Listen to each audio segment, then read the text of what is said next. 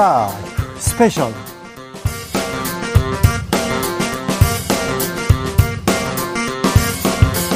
2023년 9월 16일 토요일입니다. 안녕하십니까. 주진우입니다. 토요일 이 시간은 일주일 동안 가장 중요한 일들 정리해 드리는 그런 시간입니다.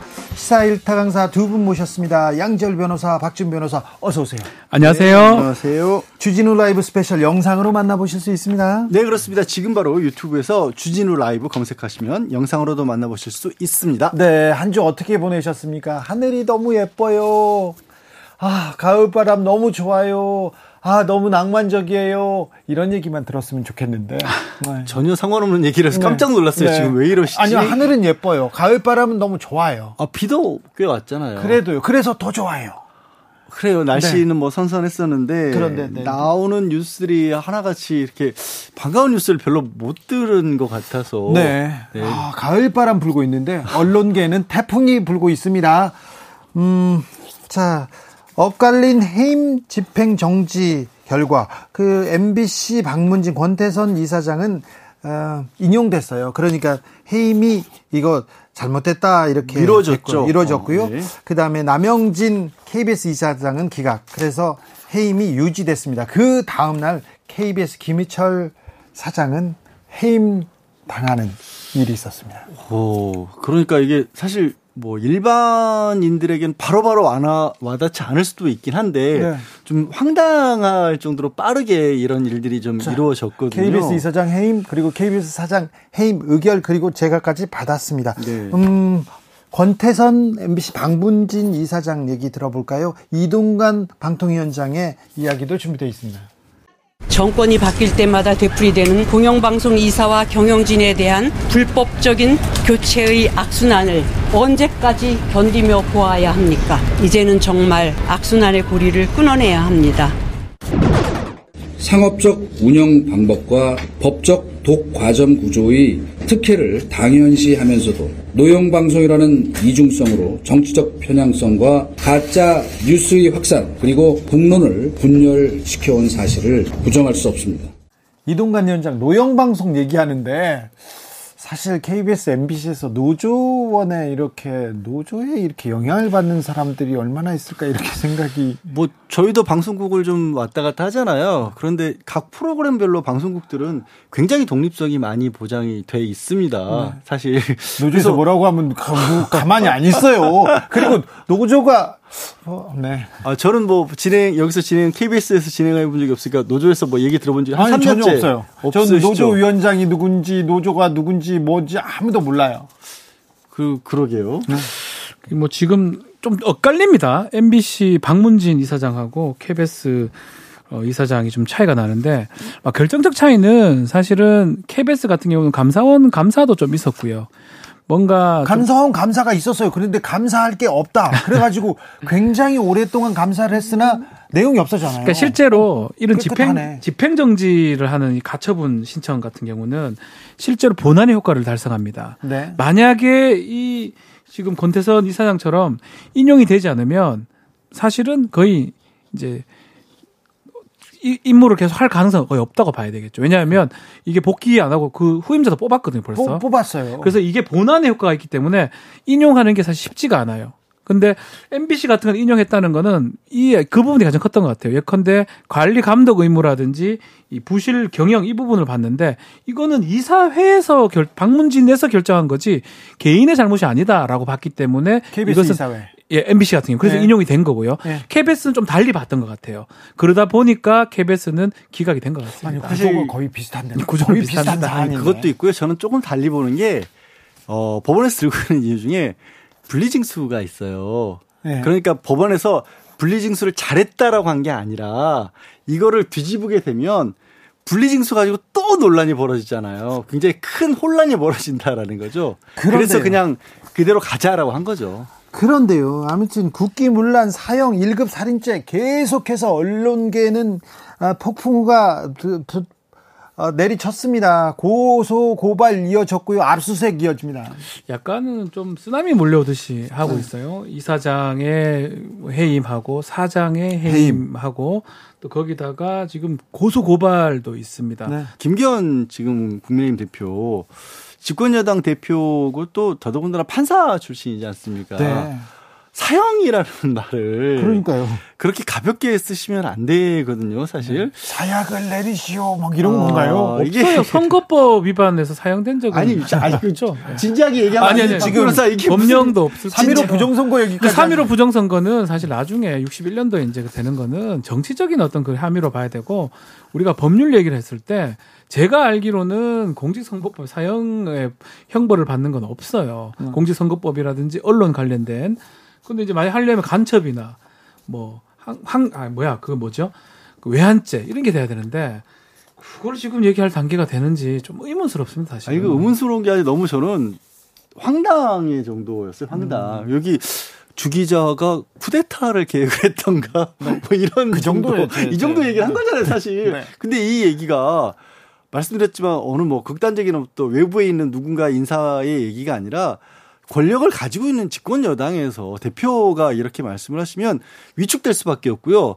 사실 언론은 그렇잖아요. 우리가 민주주의라고 하는 게 여러 가지 다양한 의견들이 나오고 그 중에서 물론 틀린 얘기가 의도치 않게 나올 수는 있어요. 의도가 있었는지 없었는지는 나중에 따져봐야 되지만 그런데 뭔가 잘못된 얘기 한마디가 나왔다고 해서 누군가를 사형시킨다는 식으로 얘기를 하면 나머지 사람들이 다 겁을 먹고 입을 닫는단 말이에요. 그러면 이게 자유로운 의사 표현이 안 되는 거고 민주주의에 역행하는 거잖아요. 민주주의가 이루어질 수가 없잖아요. 그거를 국회 여당의 대표가 말씀하셨던 게 너무 충격적이었어요, 저는 사실. 앞으로 이 근데 이렇게 고발하고 압수수색하면 다른 언론계 위축되는 그런 효과 분명히 볼 거고요. 위축되죠. 당연히 위축되고 이제 네. 말할 때 되게 주, 주의하고 조심하는데 뭐 이제 원래 노렸던 거는 가짜 뉴스라든지 허위 뉴스라든지 뭐 공작이라든지 이런 측면에서 했다면 일면 이해할 부분이 있지만 사실 그거보다는 언론의 자유를 축소시키거나 침해할 가능성이 커 보이거든요. 네. 그 부분이 가장 문제라고 생각이 듭니다. 네. 아니 그러니까 뭔가 예를 들어서 박 변호사가 얘기한 거를 좀 양보를 해서 그렇게 받아들여도 뭔가 진짜 어떤 치밀한 기회 근데 이게 뭐 결과론적으로 봐서 그걸 그거에서 선거판이 좌우될 수 있을 정도의 치밀한 기획이었는지 결과론적으로도 참 의문이긴 하고 그 과정에서 뭐 야권에 누군가가 기획을 하고 거기에 뭐 어느 정도의 뭐 진짜 역할을 하는 사람들이 아까 얘기한 이동관 지금 위원장이 말한 것처럼 무슨 노영방송의 간부가 개입을 하고 뭐 이런 것들이 나온 상태에서 나- 나온 말씀이 아니라 그냥 다짜고짜 처음부터 그렇게 결론을 내려놓고 얘기하는 것처럼 들리니까 그게 저는 좀, 아, 이렇게 얘기하셔도 되나? 그런 네. 걱정이 되는 거죠. 이명박 정부 때 집 주변에 좀 수상한 사람들이 계속 서성이더라고요. 제가 이명박 정부 계속 비판하고 있었을 텐데. 그래서, 아, 혹시 긴급 체포 당할 수도 있겠다 이런 생각이 돼- 돼서 아침에 이렇게 애가 이제 어렸었죠. 근데 애- 애가 어린데 학교 가기 전에, 음, 누가 와서 아빠를 데려갈 수도 있어. 음. 근데 나쁜 건데 그렇게 나쁜 거 아니야. 그러니까 걱정하지 마. 그렇게 얘기했었어요. 박근혜 정부 때는 제가 오촌 살인 사건 그러니까 아. 박, 박근 오촌 살인 사건 얘기하면서 어 경찰이 박근혜 일가의 살인 사건이라고 수사를 안 했어요. 이런 저런 의심 의심적인 미심적인 그 증거들이 있어요. 이렇게 얘기했는데 구속영장을 청구했거든요. 그래서 영장 실질 심사 때 그날 아침에 제가 아이와 이제 아이한테 오늘 아빠가 이제 늦게 올 거야. 새- 내일 새벽 정도 올 텐데 잘 자고 있으면 돼. 근데 혹시 못 올 수도 있는데 나쁜 건데 아주 나쁜 건 아니야. 그렇게 하고 이렇게 나왔는데 저희 아들이 군대 갔다가 네, 이제는 이해하겠네요. 이제 이제 휴가 휴가 와 가지고 왔는데 고발 당했어요. 어 압수수색 올 수 있겠다 이런 생각을 하고 주변에서도 압수수색 걱정하는 얘기를 뭐 저- 전화를 하고 김어준하고 얘기도 하고 그러는데 아침에 또 얘기를 안 할 수가 없어서 음, 압수수색을 당할 수도 있어. 누군가 오는 건데 나쁜 건데 그렇게 나쁜 거 아니냐 걱정하지 마 이렇게 왔는데 하, 지금 어떤 시대를 살고 있는 건지 막 그런 생각이 조금 들었어요. 약간 명예훼손 이게 압수수색하는 경우가 사실 드물거든요. 압수수색 했잖아요. 기자 집까지 했잖아요. 그러니까 좀 그렇게 명예훼손은 이제, 이제 아니 그냥 달라고 하면. 되는데 수사하면 그, 되죠. 그 보면 알잖아요. 네. 그게 법리로 이게 명예훼손인지 사실인지 허위인지 판단하면 되는데 아마도 배우 세력이 있다고 지금 보고 그거랑 연결성을 찾으려고 지금 하는 것참 같습니다. 배우 세력 좋아요. 배우 그게 아니고는 아니, 뭐 그- 압색이 불- 필요하죠 사실. 국민의힘 왜 이렇게 여, 연예인하고 싸웁니까? 그것도 특히 이제 대표적으로 또 김기현 대표 얘기네요. 네. 어, 그 자우림의 멤버 보컬이죠. 김윤아 씨를 개념 없는 개념 연예인이라는 표현을 썼는데 아니야 일본 오염수 방류에 대해서 걱정할 수 있잖아요. 걱정한 걱정하는 거잖아요. 국민이 대다수 아닙니까? 근데 그 걱정하는 국민 중에 한 사람인데 이제 뭐 아무래도 연예인이니까 주목도가 높고 그런 사람이 왜 가짜 뉴스를 퍼뜨리냐 이런 거잖아요. 근데 가짜 뉴스라고 단정할 수 없는 거잖아요. 아니 걱정하는 마음인데 이게 박준 변호사 근데 김기현 대표가 김윤아 씨 저격을 한 번 했어요. 근데 조금 지나다가 또 뜬금없이 자 김기현 대표 그리고 장해찬 최고 이렇게 다시 저격하는 이유는 뭘까요? 정말 사실은 뭐 연예인이 저 파장이 크긴 큽니다. 그리고 또 뭐 미국 같은 경우는 연예인들이 발언을 거의 하고 싶은 대로 다 해요. 그리고 거기에 대해서. 비판을 할 수 있고 있잖아요. 표현의 자유니까요. 근데 이제 정치인이 좀 주도한다는 건 좀 문제가 있다고 좀 봐요. 결국은 이 연예인 발언에 대해서 이 잘못된 발언이다 얘기를 하면서 어, 대표가 얘기를 하니까 또 최고위원도 얘기를 하면서 결국은 지금 뭐 제가 알기로는 김윤아 씨가 좀 번복을 번복해야 된다. 해명? 입장을 좀 밝혔거든요. 정치적인 거 아니다라고 아, 그렇죠. 할 정도로 아니 이걸 해명해야 됩니까? 위축되게 만든 상황이에요. 그리고- 이게 뭐냐면 이- 이렇게 봐요. 대표적으로 이렇게 해- 해놓으면 딴 사람들이 얘기를 못 하거든요. 그러니까요. 그 효과를 노리는 거예요. 언론 고발, 네. 압수수색 그리고 연예인 지, 금 이렇게 저격 네. 이걸 어떻게 봐야 됩니까? 아니 우리는 사실 블랙리스트 사건이라고 하는 걸 겪은 지 얼마 안 됐잖아요. 그리고 연예인들 중에 많은 분들은 그러니까 정부나 국가기관에 의해서 뭐 흔히 하는 말로 소위 말해서 찍히면 이게 본인의 생계가 위협을 받을 수도 있지 않습니까? 그래서 그래서 박 변호사 말 맞다나 이렇게 세게 말해 버리고 나면 다른 분들은 어 나는 이렇게 생각하는데 나는 이렇게 생각하는데 말을 못 해요. 그렇죠. 그게 저는 과연 민주주의에 맞는 일일까? 아닌 것 같다는 거죠. 네. 아, 참. 많은 뉴스가 있었는데, 네. 그 뉴스들이 주목을 받았고요. 그리고 이균용 대법원장 후보자 재산 누락 계속 나옵니다. 계속 나오는데, 이분 재산 증식 과정 너무 놀라운데요. 어, 다른 뉴스에 가려 있어요. 그리고 총선에 용산 대통령실 뭐 여러 사람들 차출설이 있더라고요. 이 문제도 지금 정계에는 화제입니다. 일단은 아니라고 이제 얘기를 하긴 했는데 이규철 사무총장인가요? 이철규. 아니라고 지금 얘기를 하긴 했는데 네. 근데 많은 좀 군불이 좀 짚혀지는 그런 상황 같습니다. 이진복 수석, 주진우 비서관 저기 자꾸 어디 나간다 얘기 나오더. 저 아니에요. 저기 저기 아니에요. 대통령실 주진우. 비서관 네. 검사 출신 네. 주진우. 자꾸 이- 좀 뉴스를 좀 제대로 보고 얘기하셔야지. 네. 그래서 지금 뭐 그 얘기는 사실은 시중에 많이 들리는 얘기예요. 네, 네. 이미 이미 뭐 어, 여의도하고는 교감이 있다 이런 얘기는 계속 나오고 10월이냐 12월이냐 뭐 그런 그렇죠. 얘기 나오고 있고. 근데 이제 더 구체화된다는 거는 당내에서도 이제 그런 움직임들이 있고 네. 만약에 또 더 구체화되면 당내가 조금 술렁거릴 가능성이 매우 있습니다. 이 용산의 저 총선 차출설, 진출설은 아, 국민의힘에 어떤 파장을 미칠지도 참못 궁금합니다. 아, 내 아들 손이 친구 뺨에 다 맞았어요. 이, 이, 하, 이 얘기도 큰 화제를 아, 끈 한 주였습니다. 주진우 라이브 스페셜 본격적으로 시작해 봅니다. 김정은 북한 국무위원장, 푸틴 러시아 대통령과 4년 5개월 만에 만났습니다. 지각대장 푸틴 대통령이 아, 30분이나 일찍 왔어요. 아, 환대를 했다고 하는데 북러 밀착, 한반도에 지금 새로 펼쳐진 평화의 지도는 잘 그려지고 있는지 정세현 전 통일부 장관, 김종대 전 의원, 임상훈 인문결 연구소장과 함께 고민했습니다. 2,700km를 달려가지고 북러 정상회담 했습니다. 자, 정상회담 총평부터 이번 만남의 의미 어떻게 보십니까? 우리 장관님께서는. 그 북러 간에 그러니까 북한은 그 러시아한테 재래식 무기 주고 네. 우크라이나 전쟁에 쓸 수 있는 대신 러시아로부터는 미사일 뭐 미사일이고 또 유성이니까 예. 유성 인공위성 관련 기술 그를 지원받고 네. 지금 이번에 수행원 중에 해군 사령관이 갔단 말이에요. 네. 그다음에 군수공업부장이 가고 이런 걸로 봐서는 핵 잠수함 기술도 지금 제공받고 싶어서 그 수행원 들을 그렇게 편성하지 않았는가. 예. 이렇게 되면은 이번 북러 정상회담으로 북한의 군사력이 엄청나게 올라가는 겁니다. 아. 그렇게 되면은 지난번 캠프 데이비드에서 이제 한미일이 그야말로 삼국 거의 동맹 수준으로까지 결속을 하면서 대북 대중 대로 군사력을 강화하는 조치를 취했는데 이렇게 되면은 다시 또 한미일이 대북 대로 군사력을 강화해야만 되는 그런 일이 생기고 동북아시아 지역에서 군비 경쟁이 시작될 수밖에 없는 첫 단추를 꿰다고 봅니다. 하바롭스키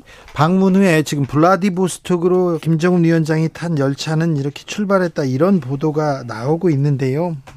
전투기 공장도 가고 조선소도 간다 이런 얘기 보도 나옵니다. 예, 예. 콤소모스크 뭐 아무래 거기가 지금 전투기 공장이 있는데요. 네. 근데 지금 북한의 전투기가 낡았거든. 러시아 걸 쓰고 있었는데 그동안에 전투기 관련해서 지원을 못 받았는데 이번에 김정은 위원장의 방로를 계기로 해서 신형 전투기를 제공받을 수도 있고 또는 군수공업부장이 수행한 걸로 봐서는 소위 전투기의 부품 북한의 선박이나 전투기에 그 부품이 낡아가지고 그걸 교체해야 될 필요가 있는 걸로 알고 있습니다. 이런 네. 문제를 러시아가 한 번에 해결해 줄 가능성이 있는 지금 행보다. 그리고 러시아가 배려를 많이 하더라고 푸틴이. 그러니까 일찍 나왔어요. 30분이나 미리 와서 기다려. 그 네, 사람이 네. 보통은 1시간 반씩 기다리게 만드는 사람인데. 문재인 전 대통령, 박근혜 전 대통령 많이 기다렸어요. 근데 30분 뭐 먼저 기다렸습니다. 나와서 기다린 것도 지금 김정은이를 많이 기다린다는 얘기고 김정은으로부터 지원을 받는 대신 반대급부를 많이 줄 수 있다는 의사 표시라고 보는데 네. 보스토친이라고 하는 우주 기지 우주 발사 기지에서 콤소모스크 나무레라고 그런 그 수호의 공장 네. 비행기 공장까지는 또 비행기를 내준 것 같더라고. 어, 환대네요. 환대 정도가 아니라 앞으로 러시아가 북한에게 군사 기술 내지는 군사 부품, 군용 이런 것을 아주 넉넉하게 지원해 줄 용의가 있다는 상징적인 조치라고 봅니다. 중국은 지금 북러의 밀착을 어떻게 보고 있습니까? 그거 아마 상당히 신경 쓸 거예요. 왜냐하면 북한이 가지고 있는 지정학적 위치가 예. 어, 중국한테는 매우 민감합니다. 예. 중국하고 북한이 도망강 압록강을 사이로 사이에 두고 연결돼 있잖아요. 네. 러시아보다도 훨씬 더 중국에 가까이 붙어 있는 북한이 너무 러시아 쪽에 밀착을 하는 경우에 중국이 받을 수 있는 여러 가지 상대적 불이익을 걱정할 수밖에 없죠. 그러니까 지금은 그 중국 러시아가 그렇게 사이가 나쁘지 않지만 네. 언제 또 그 두 나라가 불편해질지 모르는 거 아니에요. 과거에는 60년대에는 중소 분쟁이라는 것이 아주 국제 정치에서 하나의 그 대세였었는데 네. 지금 같은 뭐 사회주의 국가라고 하지만은 어 지금 공 그그 동아시아 지역에서 적어도 비미국권에서 누가 지금 주인 대장 노릇을 하느냐는 문제를 놓고 러시아하고 중국하고는 어, 심각한 좀 신경전을 할 수밖에 없어요. 그래서 왕이가 아마 곧 러시아를 간다고 하잖아요. 네. 북러 정상회담이 북중 관계에 미칠 수 있는 부작용 내지는 어, 표단을 줄이기 위해서 중국이 부지런히 움직이려고 봅니다. 지각대장 푸틴 대통령이 이번에는 30분 먼저 김정은 위원장을 반겼다고 합니다. 네. 예, 이, 이것도 이제 아주 러시아로서는 네. 굉장히 그 견우직녀 만났듯이 네. 아주 철철 애, 애정이 넘치는 네. 예, 이런 어떤 환대의 모습이라고 할 수 있겠고 이번에 장소는 매우 특별합니다. 네. 이 보스토니 친이 우주 기지가 우리 나로 우주 기지 면적의 100배예요. 세계 최대 활주로도 있고요. 100배요? 예, 551제곱킬로미터입니다. 네. 예, 활주로 길이가 무려 5,100m. 어마어마하죠. 예, 그리고 5,100m요? 거기에다가 지금 이 우주기지에서는 발사대도 있고 조립공장도 있고 예. 말하자면 거대한 클러스터거든요. 예. 그런데 푸틴 대통령이 그 이유를 명확히 얘기했어요. 왜 여기서 만나냐? 네. 아니 북한의 위성 개발 지원할 거다. 아, 네. 어 그리고 김정은 위원장이 저기 30분 늦게 도착을 했는데 푸틴이 일찍 도착한 거죠. 네. 이제 김정은 30분 후에 만나니까 이 우주 저기 개발에 관심이 많은 걸로 알고 있다. 네. 이러면서 로스코스모스 그저 러시아 우주국의 그 위원장이 직접 나와가지고 네. 소유즈 위성이라든가 네. 이런 어떤 새로운 그 저 위성의 성능, 추력, 재원 이런 것들 다 설명을 다 하고 김정은 위원장 받아 적었다는 거 아니에요 수첩에다가. 네, 네. 전, 그 과학 전문가들도 많이 데려갔다면서요? 예, 그렇습니다. 어, 그래서 이런 전반적인 걸 보면은 이번에 우주 기지에서 어, 어, 북한과 러시아 간에 하나의 어떤 그 기술 공동체 또는 어떤 협력 관계를 대외 과시하려는 명확한 목적이다. 더 나가서 이게 ICBM을 지원한다기보다는 위성 탑재체 지원으로 지금 보여집니다. 그러니까 로켓은 로켓대로 그냥 아직은 저 핵심 기술로 통제하되 그 로켓에 탑재하는 위성 이거는 어 분명히 푸틴 입으로 어 자기들이 돕겠다 그랬거든요. 네. 아 이건 굉장한 어저 진전이죠.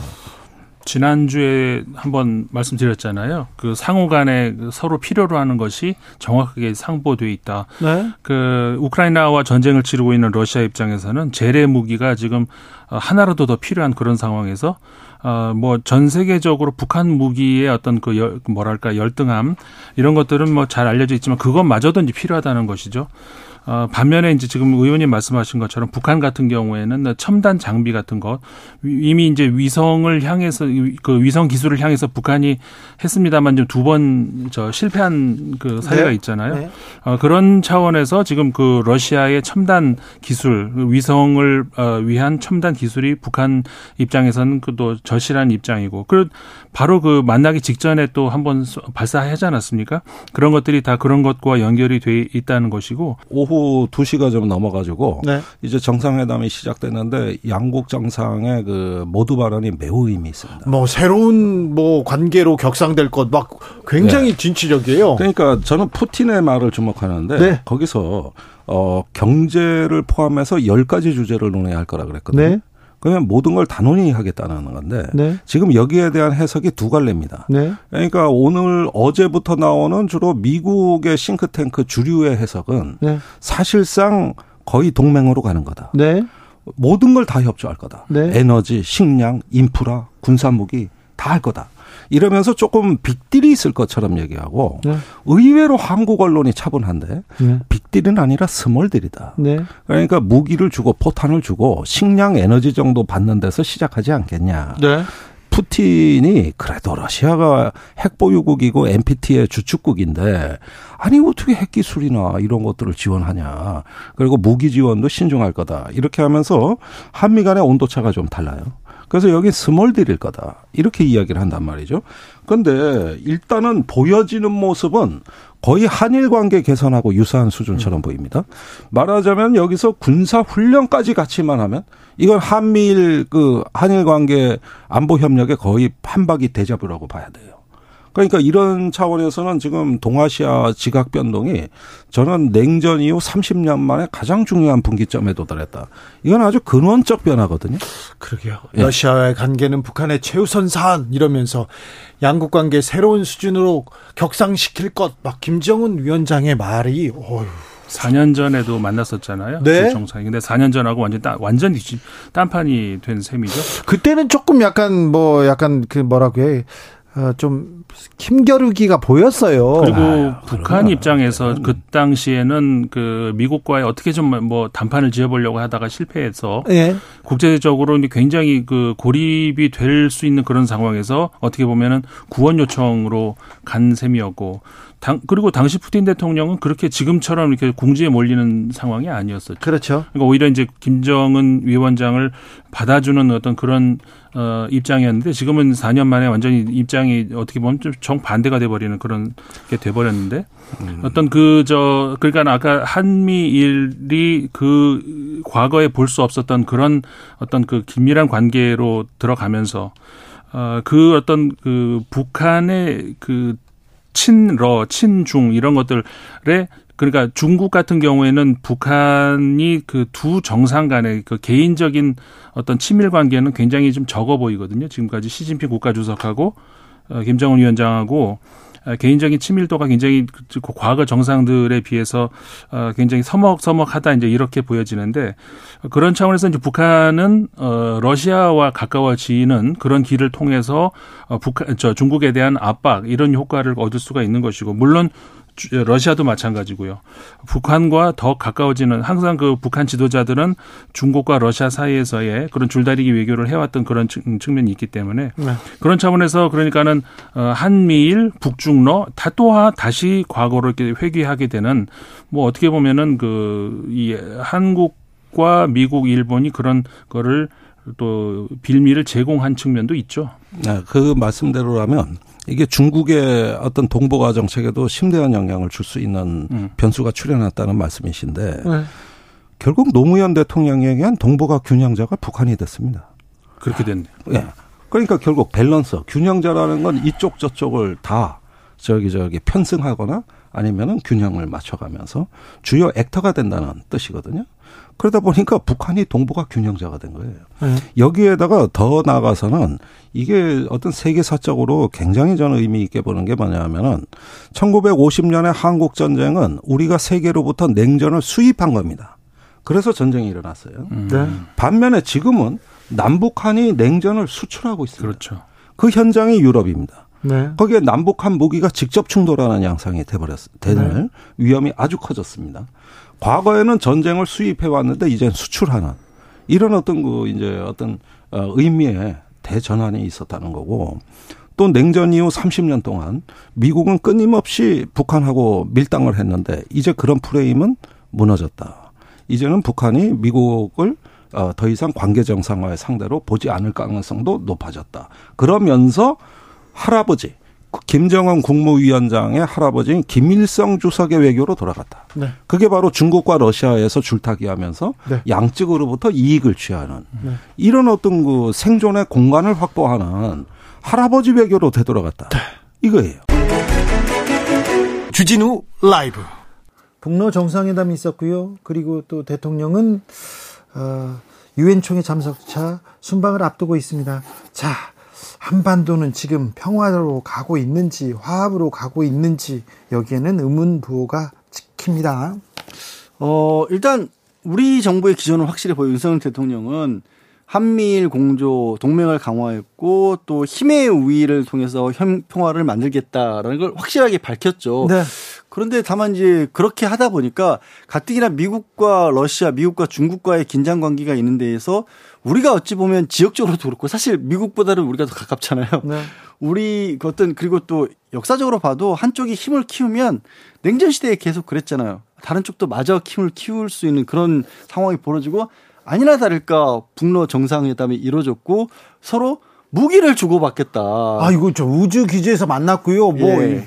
우주 뭐 하, 인공위성 기술 다 얘기하고요. 정세현 장관은 군사 기술, 군사 부품 아주 넉넉하게 지원해 줄 것 같다. 이렇게 얘기하더라고요. 그러니까 서로 으르렁거리는 전국이 화- 상황이 만들어졌는데 과연 이게 힘의 우위라는 얘기를 통해서 평화가 됐다라고 볼 수 있을지 뭐 그거는 뭐 보는 사람의 시각이 다르겠지만 저는 좀 걱정스러워요, 솔직히. 지금 이제 민주당 입장에서는 윤석열 대통령의 이 기조 때문에 북러 정상회담이 이루어졌고 무기 거래 더 나아가서는 푸틴이 방북을 하기로 지금 예, 약속을 한 그게 알려진 상황입니다. 또 국민의힘 의원 중에 일부는 이래 된 바에는 더 강하게 우크라이나 무기 지원해야 된다라고 지금 얘기를 한 치고 나왔어요. 바라보는 시각의 차이 같긴 합니다. 과연 이제 더 강대강으로 대치로 가야 될지 아니면 이러면 이럴수록 더 어떤 좀 실리적으로 외교를 해야 될지 그 부분인데 지금 정부 여당 같은 경우는 좀 더 강하게 좀 바라보는 것 아니 같고요. 윤석열 대통령이 지금 3조 원 가량 우크라이나에 지원하겠다고 그렇죠. 했고요. 그다음에 어 국민의힘 내부에서 정책통이 가장 핵심 정책통이 우크라이나에 무기 지원, 지원 얘기했잖아요. 얘기를 했죠. 근데 우리가 그렇게 지원하면 전쟁이 끝나. 전쟁이 이제 적국이 될 수가 있습니다. 그렇게 되면 그래서 그 바라보는 시각의 차이 같아요. 더 강하게 강대강으로 대치할지 아니면 지금이라도 그렇게 좀 그런 부분들을 종료할지 또 그거에 대해서 지금 의견이 좀 대립되는 것 같은데 뭐 집권 여당인 국민의 입장에서는 좀 더 강하게 가는 모양새로 지금 보입니다. 미국이 그냥 역사적으로 현대전에서 완전히 승리를 거뒀다고 할 수 있는 전쟁이 몇 개나 될까요? 최근에는 좀 별로 좀 예. 어렵지 않습니까? 사실은 전쟁이라고 하는 게 뭐 러시아도 사실 우크라이나 침공하면서 우리 몇, 한 달이면 끝낸다 뭐 이러고 들어갔잖아요. 네. 지금 어떻게 되고 있어요? 그렇게 소모적으로 갈 수밖에 없고 길어지면 길어질수록 나중에 결과적으로 각 참가했던 국가 참전 국가들의 상처를 남기는 경우도 되게 많거든요. 네. 더군다나 우리는 이제 다 어, 느 세계 어느 나라보다 가장 밀접하게 네. 긴장 관계를 북한과 유지하고 있는 아직 국가이기 휴전 때문에 상태잖아요. 사실 그렇죠. 휴전 상태죠. 네. 저는 좀 조심스러워요. 네. 네. 윤석열 대통령이 계속해서 지금 해외를 순방하시는데요. 음. 이번에는 좀 좋은 성과 이렇게 가지고 오셨으면 좋겠어요. 그렇죠. 뭐 지금 뭐 지금 대통령실에서는 기네스북에 지금 올린다 한달 어, 만에 네. 많은 정상회담, 50개 정도 할 수 있다고 하거든요. 정상회담. 그렇게 하면 뭐예요? 한 달, 한 달에 50개 하고, 그래서 석 달 만에 150개 전, 정상회의 하면 좋아요? 그래서 뭐 기네스북 올릴 것도 뭐 검토하고 있다는데 그걸 뭐 별론으로 하더라도 네. 가장 주, 중요한 거는 국익이 아니겠습니까? 네. 과연 우리나라 이익에 어떤 외교가 가장 바람직한지 네. 그 부분이 조금 더 고민되고 또 고려가 됐으면 좋겠습니다. 여러분께서는 지금 주진우 라이브 스페셜을 듣고 계십니다. 주진우 라이브 스페셜. 윤석열 대통령 개각, 어, 세계 부처 장관을 아, 바꿨습니다. 아, 개각은 어떤 의미를 담고 있을까요? 김영우, 그리고 용해인, 김용태, 류호정. 아, 이네 분과 이야기 나눠봤습니다. 자, 개각이 있었습니다. 어떻게 보셨습니까? 잘 봤습니다. 잘 그, 봤어요? 제가 이제 신원식 그 의원은 잘 알아요. 네. 국방위원장 하셨고, 예, 뭐, 예. 그때부터 아셨어요? 예, 그 그럼요. 네. 그리고 그분이 이제 그 민간 그러니까 전역하고도 제가 아주 여러 번 만나서 네. 사실 저는 그분을 따로 만나서 제가 과외 공부를 많이 받았습니다. 국방에 대해서. 예. 그 도시락 시켜놓고 한 번 하면 4 시간씩. 네. 예, 그러니까 북한이 지금 어떤 작전, 어떤 전술 체계를 가지고 있고 네. 북한의 여러 가지 무기 체계라든지 네. 이런 거에 대해서 우리가 유사시에 어떻게 효율적으로 대응해야 되는지에 대해서 네. 정말 많은 토론과 아 그게 있었어요. 그래서 그분은- 제가 어 그분은 뭐 합참의 작전본부장 출신이고 합참 차장 출신이고 국방부의 정책 기획관도 하고 제가 볼 때는 최고의 전문가예요. 자, 최고의 전문가인데, 네, 네. 홍준표 대구시장 정당 출신은 국방부 장관 임명 안, 안 하는 게 맞다, 이렇게 얘기하던데요. 아주 원론적으로 이, 이야기하면 그렇죠. 그런데. 어, 하지만 우리나라 지금 그렇습니까? 뭐 국방부 장관뿐만 아니라 모든 국무위원이 사실 에, 여당 출신이 하면은 어색한 거죠. 원래는 뭐 삼권 분립이다. 또 어, 국회가 행정부를 견제해야 된다라는 기본적인 원론적인 차원에서는 다 안 맞는 거죠.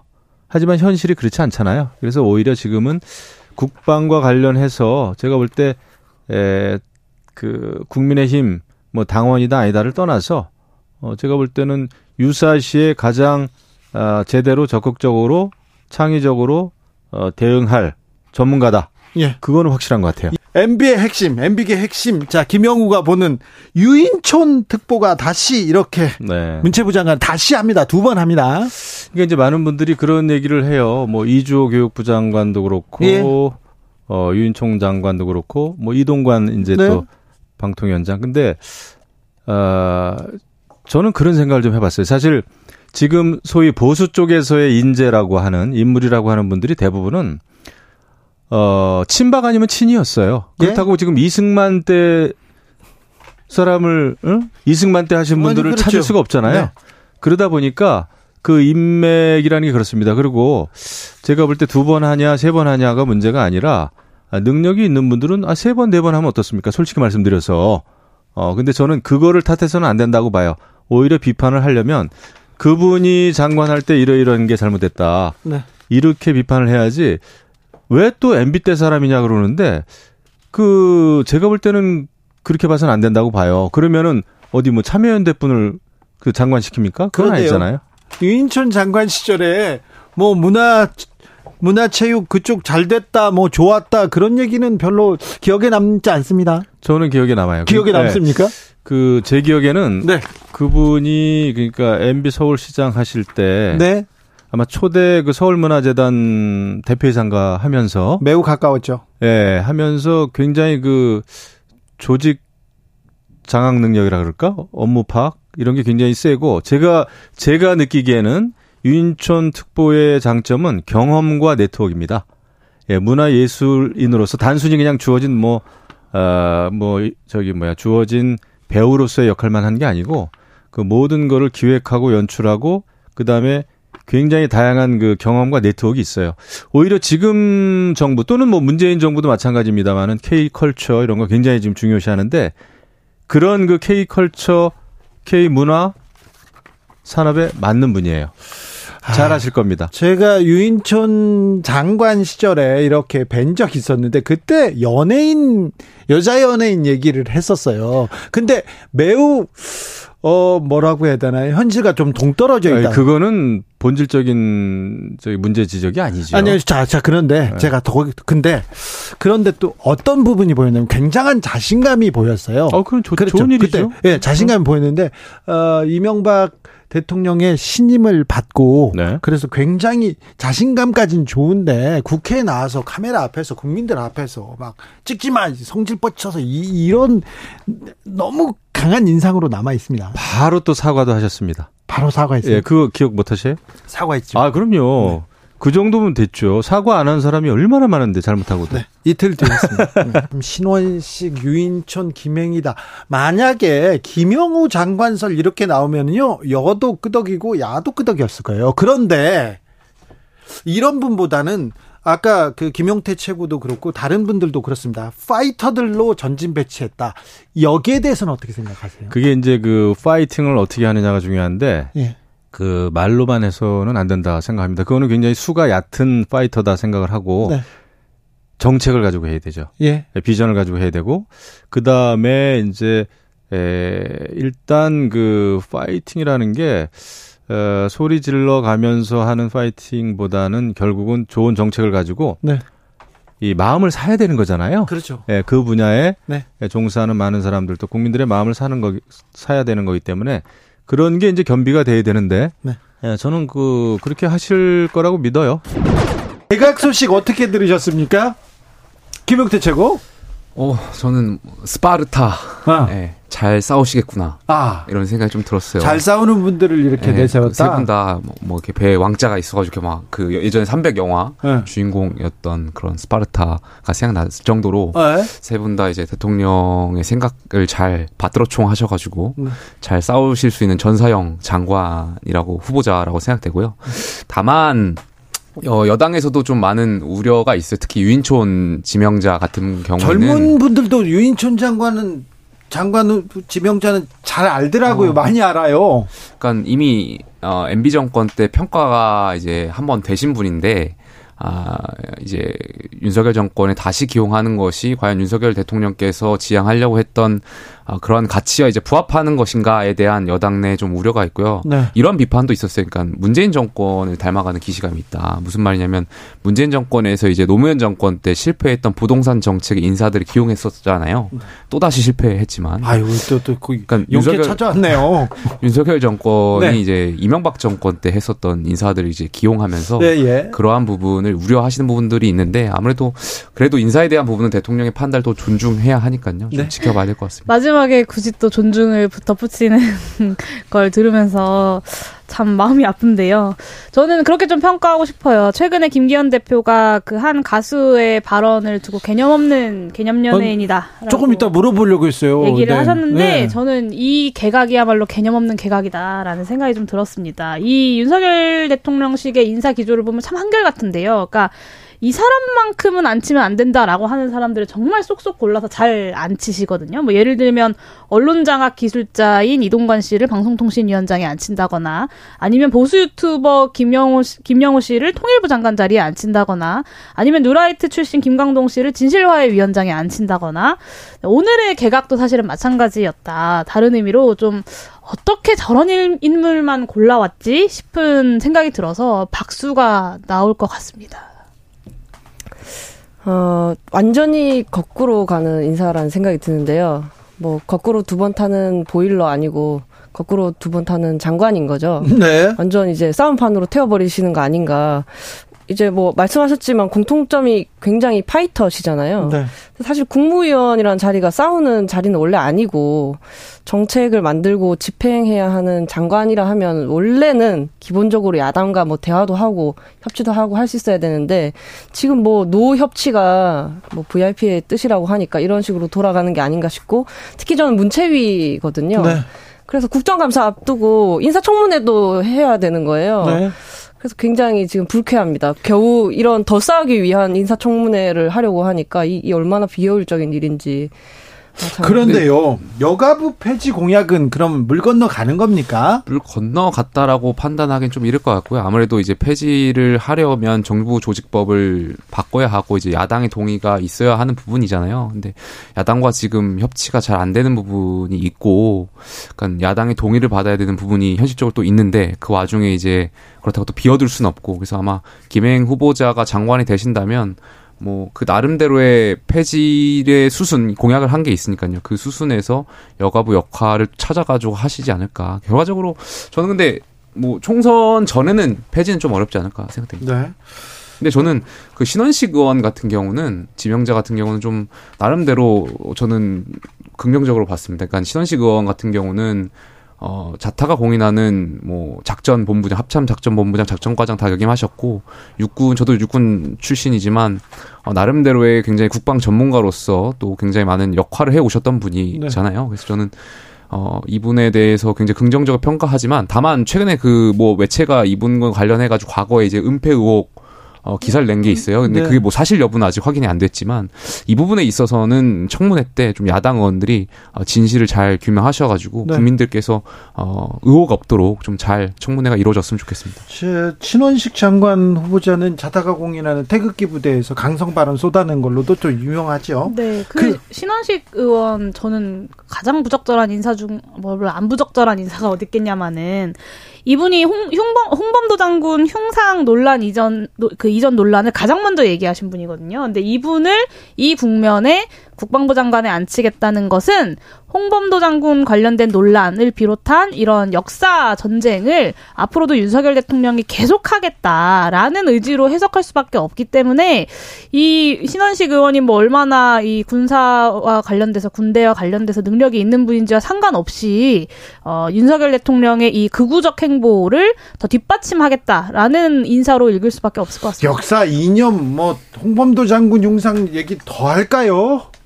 뭐 그 부분에 있어서는 뭐 지적하실 수 있는 부분이 있다라고 저는 생각되고 예. 다만 그것보다 중요한 것은 이제 국방부의 정상화. 가 굉장히 저는 시급하다라고 생각해요. 지금 뭐 박정훈 대령권도 있고 네. 뭐 여러 가지 산적한 사안들이 있기 때문에 전 신원식 의원께서 저 후보자께서 장관이 되신다면 네. 좀 강한 군대 또 이 훈련 잘하는 군대 잘 만들어 주실 거라고 저는 생각합니다. 유인촌 전 장관도 사실 뭐 블랙리스트라든지 이런저런 장관 시절에 뭐 생방송 중 뭐 쌍욕 욕, 욕설을 하신다든지 그런 문제들이 있었는데 이렇게 소위 이제 파이터로 불리는 장관들이 대거 배치되면 10월에 국정감사도 아, 뭐랄까요. 대정부 질문에서 저희 이제 국민들께 별로 좋지 않은 모습을 많이 보였잖아요. 그 연장선이 되지는 않을지 정말 국정을 감사하는 자리가 될 수 있을지 그런 것도 좀 우려스럽습니다. 주진우 라이브. 아, 개각이 있었어요. 어떻게 보셨습니까? 일단 참 뭐 많이들 얘기하는 것처럼 인재 폭이 참 좁구나. 유인촌. 2000, MB 때 2008년이었나요? 네, MB 때 MB 때 장관이었죠. 예. 어, 아직 정정하시긴 하더라고요. 근데 참, 어, 사실 요즘에 그때보다도 문체부의 역할이 굉장히 중요해진 시점이지 그렇죠. 않습니까? K컬처. 뭐 K컬처 자체도 그렇지만 문화산업이라고 하는 게 예전보다 훨씬 규모도 커졌어요. 그리고 첨단 산업하고 연결이 돼 있어서 정보통신이라든가 이런 부분과 같이 가야 되죠. 우리는 뭐 가장 흔히 아시다시피 영화 드라마 다 OTT로 보잖아요. 네. 그러면 이런 시대에 모르겠어요. 윤촌 이제 신임 장관이 얼마만큼이나 잘 알고 계실지 모르겠지만 네. 뭔가 그냥 기대치로 봤었을 때는 조금 더 어, 젊은 분이 됐으면 낫지 않았을까 하는 생각이 그냥 막연하게 들 수밖에 새 없죠. 후보자 다 이런 느낌이 들어요. 두 가지로 추리면 좀 더 뒤로, 좀 더 강한 분들. 아, 강한. 예, 강하게 좀 뒤로 가는 느낌. 네. 강하게 뒤로. 약간, 아니, 그는 뭐, 저, 저뭐 지금 MB 때 사람들이 좀 있으니까. 네. 뭐 반, 통상은 이제 개각을 한다면 좀 더 이제 중도층이라든지 네. 아니면 좀 더 좀 이렇게 뭐 표현할 수 있는 데 가는데 조금 더 강한 느낌이 가는 게 그렇죠. 그게 강한 눈에. 띕니다. 네네. 유인촌 장관 지명자는 뭐 젊은 사람들한테도 젊은 분들은 그 전원일기의 용식이 모르고요. 네. 찍지만 그건 잘 알더라고요. 그게 이거 이름 밈이라고 하죠. 이렇게 네. 짤막하게 만들어져 가지고 온라인에서 굉장히 네. 많이 화제가 됐더라고요. 많이들 그 나- 저- 생각보다 저- 알더라고요. 다. 네, 네, 그걸로 알더라고요. 네. 그 아저씨, 찍지 마 아저씨. 신원식 장관, 국방장관 후보자는 아, 태극기 집회에서 매우 강성 발언을 쏟아내던 분입니다. 그분의 역사 인식 괜찮은 걸까? 그분의 아, 이 전국 인식 이거 괜찮은 걸까? 계속해서 우려를 낳고 있는데요. 음, 관련 발언 좀 듣고 올까요? 12.12하고 박정희 대통령이 돌아가시는 그 공백기에 뭐 서울에 보면 일어나고 그래서 저는 그때 당시 나라 구해야 되겠다 나왔다고 봐요. 나중에는 한국에 도움이 되는 그러니까 5.16 같은 게 정치법적으로는 구태타인데 우리가 농업화 사회에서 산업화 사회로 바뀌었기 때문에 사회 경제 철학적으로는 혁명이거든요. 오늘날 문재인이라는 악마를 탄생시킨 초대 악마인 노무현이라는 자가 대통령이 된 겁니다. 2016년 촛불 반역 반역 반역 문재인 따는 것은 시가 문제입니다. 기분 좋게 저랑 춤추면서 합시다. 안 내려오면 붕짜자 붕짜.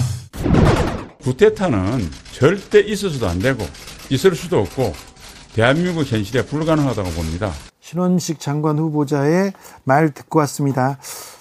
붕짜자 붕짝은 전, 전 처음 들어본 것 같아요. 붕짜자 붕짝. 붕짜자 붕짝이요. 보통 쿵짜자 쿵짝 하는데 그러니까. 좀 특이하게 얘기를 붕짜자도 하긴 하네요. 안 있어요? 나가보면 쳐들어간다. 쿵짜자 쿵짝인데. 근데 붕짜, 네, 그 사회 경제 철학적으로 형, 이거는 어, 도대체 어떤 학설인지, 뭐, 무슨 얘기를 하는 건지 잘 모르겠어요. 아마 이제 청문회가 있잖아요. 계속적으로 논란이 될 겁니다. 역사 인식에 관련된 부분이거든요. 특히 뭐 근대사도 아니에요. 현대사입니다. 현대사. 현대 최근에 있었던 일들을 특히 쿠데타를 좀 어떻게 얘기할지. 이 지금 뭐, 뭐냐면 혁명 철학적 혁명이 뭐죠? 하여튼 사회 경제적 철학적 혁명 이렇게 얘기했다는데 이 본인은 이제 사실 뭐이 이 앞뒤가 뭐 편집됐다고 지금 얘기를 하는데 무슨 편집이에요? 발언은 사실은 그대로 남는 거거든요. 네. 아니, 뭐, 발언들이 끝까지 문제 될 것 같아요. 문재인 악마, 초대 악마, 노- 이게 무슨 뭐, 뭘, 뭘 발언이 어디 잘렸다는 네. 건지. 아, 그리고 너무 과격한 얘기를 막 쓰는 거. 셉니다. 네. 아, 이게 뭔지, 아, 결국 이 양말한 이유를 두 분에게 한 이유가 이제 북한과 연계를 시켰다라는 거예요. 이것도 이것도 참 요즘 계속 자꾸 북한과 얘기를 막 하는 분들이 꽤 있는데 왜 이렇게 거친 얘기 그리고 말도 안 음. 되는 얘기를 하는 사람들이 자꾸 출세하는지 저는 그게 이해가 안 돼요. 자꾸 이런 분들이 나오는지 이해가 안 됩니다. 여가부 장관은 뭐 대통령 공약이 여가부 해체인데 음, 김행 후보자를 보냈습니다. 김행 후보자의 얘기 들어볼까요? 윤석열 대통령께서 여성 가족부는 해체하겠다라는 것이 대선 공약이었기 때문에 아주 드라마틱하게 엑시트하겠습니다. 그런데 지금 구조적 성차별이 있죠. 어떤 경우에 어떤 분야에서는 남성이 차별받기도 합니다. 어떤 분야에서는 분명히 또 여성이 차별받기도 하죠. 그런 식으로 따지면 이게 젠더 갈등이 되는 겁니다. 기본적으로 제가 말씀드렸듯이 모든 차별은 구별해서 시작을 됩니다. 그래서 지금 젠더 얘기를 하는 것은 굉장히 소모적인 논쟁이다 생각을 하고 여성가족부 장관이 되겠다는 분인데요. 되겠다는 분이 젠더 얘기가 소모적인 논쟁이고 아 드라마틱하게 엑시트하겠다 이렇게 얘기합니다. 나가겠다는 뜻이죠. 네. 네. 드라마틱하게. 하게 이 저- 저기. 여가부를 없애겠다 이런 얘기인데 아 이게 좀 이거 뭐 참 코미디도 아니고 이게 뭡니까 좀 아이러니합니다. 딜레마 같아요. 네. 장관을 이제 수락을 하면서 네. 없애겠다는 얘기 됐기 때문에 이 발언은 아- 안 하는 게 좋았지 않았을까 저 생각이 듭니다. 왜냐하면 여가부에 많은 공무원들이 있잖아요. 그 사람들이 이제 우리 수장이 드라마틱하게 하겠다잖아요. 드라마틱하게 뭐 드라마처럼 없애진다. 그걸 바라는 사람이 있겠습니까? 뭐 얘기는 이제 그 공약이기 때문에 마음속으로 가질 수는 있지만 그렇다면 사실은 안 해야죠. 없앨 것 같으면 수락을 안 해야 되는데 수락을 하면서 없애겠다. 약간은 딜레마적인 발언이고 이 말고도 잼버리 얘기하고 뭐 잼버리 본인한테 책임을 물- 물기는 어렵겠지만 그 청문회 과정에서도 많은 얘기가 좀 나올 것 같습니다. 네. 아니 젠더 문제를 해결하겠다는 게 아니라 아예 얘기를 하지 말자는 것처럼 들려요. 소모적인 논쟁이니까. 근데 그 문제에서 가장 앞장서서 이 문제를 해결해 줄 주체가 아 여성가족부인데 아 해체 해체하겠다고 하니까 사실 의미가 없어지는 거군요. 그러니까 나 어떤 분야에서 남성이 차별받고 어떤 분야에서는 여성이 차별받는다는데 남성이 먼저 나오는 것도 좀 의외입니다. 여가부 장관이 남성이 차별받는 게 역차별이 된다는 말인지 뭐 하여튼 정확하게 알 수는 없습니다. 김행 여가부 장관 후보자 위키트리 창업 멤버 중에 하나죠. 위키트리라는 그 매체 그리고 코인 관련된 얘기도 어떤 또 청문회에서 어떤 변수가 될지 세 분 다 재산이 좀 많고요. 네. 그리고 세 분 다 매우 강성 발언으로 유명한 분들입니다. 가장 어려운 상황이에요. 네. 말 세고 네. 그리고 재산 같은 것들을 중간에 이제 좀 쉬었던 경험들이 있습니다. 이건 뭐제 이거는 뭐 그분들이 좀 그렇다는 말이 아니고요. 유인촌 장관 지명자 아우 재산 네. 10년 정도 좀 다시 복귀했기 때문에 그 과정에서는 일반적으로 사람들이 더 이상 공직에 가지 않는다고 생각하기 때문에 약간 관리를 하지 않는 측면이 있어요. 한덕수 총리는 뭐 그런 식으로 통과했지만 그 부분이 아마 청문회에서 핵심이 될 것 같습니다. 네. 자, 한 주 정리했습니다. 다음 주 신문 일면 주인공 좀 예측해 보겠습니다. 다음 주는 누가 이렇게 뉴스의 중심 인물로 떠오를까요? 돗자리 한번 펴볼까요? 박준 변호사. 저는 신원식 의원 같거든요. 신원식 의원. 쉽게 이게 너무 여기 너무 말들이 네. 발굴이 되고 있어요. 하나 하나 이렇게 찾아내지고 근데 이분이 도저히 도저히 그냥 그 그냥 일반인들이 술자리에서도 하기 어려운 그렇죠. 얘기를 막 해요. 그것 때문에 이게 다 남아 있거든요. 이것 네. 때문에 쉽게 넘어가긴 어려워요. 그래요. 청문회 전까지 계속 이게 언급이 될 가능성이 매우 높습니다. 그러면 유인천 장관 후보자 오히려 유인천 장관 후보자는 그 밈, 그 사진, 그 영상 그거 네. 빼고는 아직 없거든요. 그리고요 아주 어떻게 봐야 되나 자전거를 타고 출근하지 않습니까? 네, 맞습니다. 거기에서 뉴스를 왜 자전거만 다 쓰는 거예요, 다. 아니 문체부에 그 많은 이슈들을 안 물고 자전거 이 자전거로 며칠을 가더라고요. 아 굉장히 이 부분 아, 기자들은 무슨 생각이지 이런 생각도 있습니다. 아 근데 신원식 장관 지명자가 뉴스의 주목이 끌까 그리고요. 수밖에 없다. 네. 저는 이재명 대표 단식 단식도 그렇고 영장 청구 가능성 얘기도 나오고 그렇죠. 있어서 이재명 대표 얘기가 조금 더 나오지 않을까 싶어요. 그럴까요? 예. 그러겠네요. 네. 단식, 아, 단식이 길어집니다. 음, 네. 단식은 어떻게 될지, 그리고 이재명 대표 채, 영장은 어떻게 될지도 주목할 뉴스입니다. 주진우 라이브 스페셜 여기서 인사드리겠습니다. 양지열 변호사 감사합니다. 박지훈 변호사 감사합니다. 고맙습니다. 저는 다음 주 월요일 오후 5시 5분에 돌아오겠습니다. 지금까지 주진우였습니다.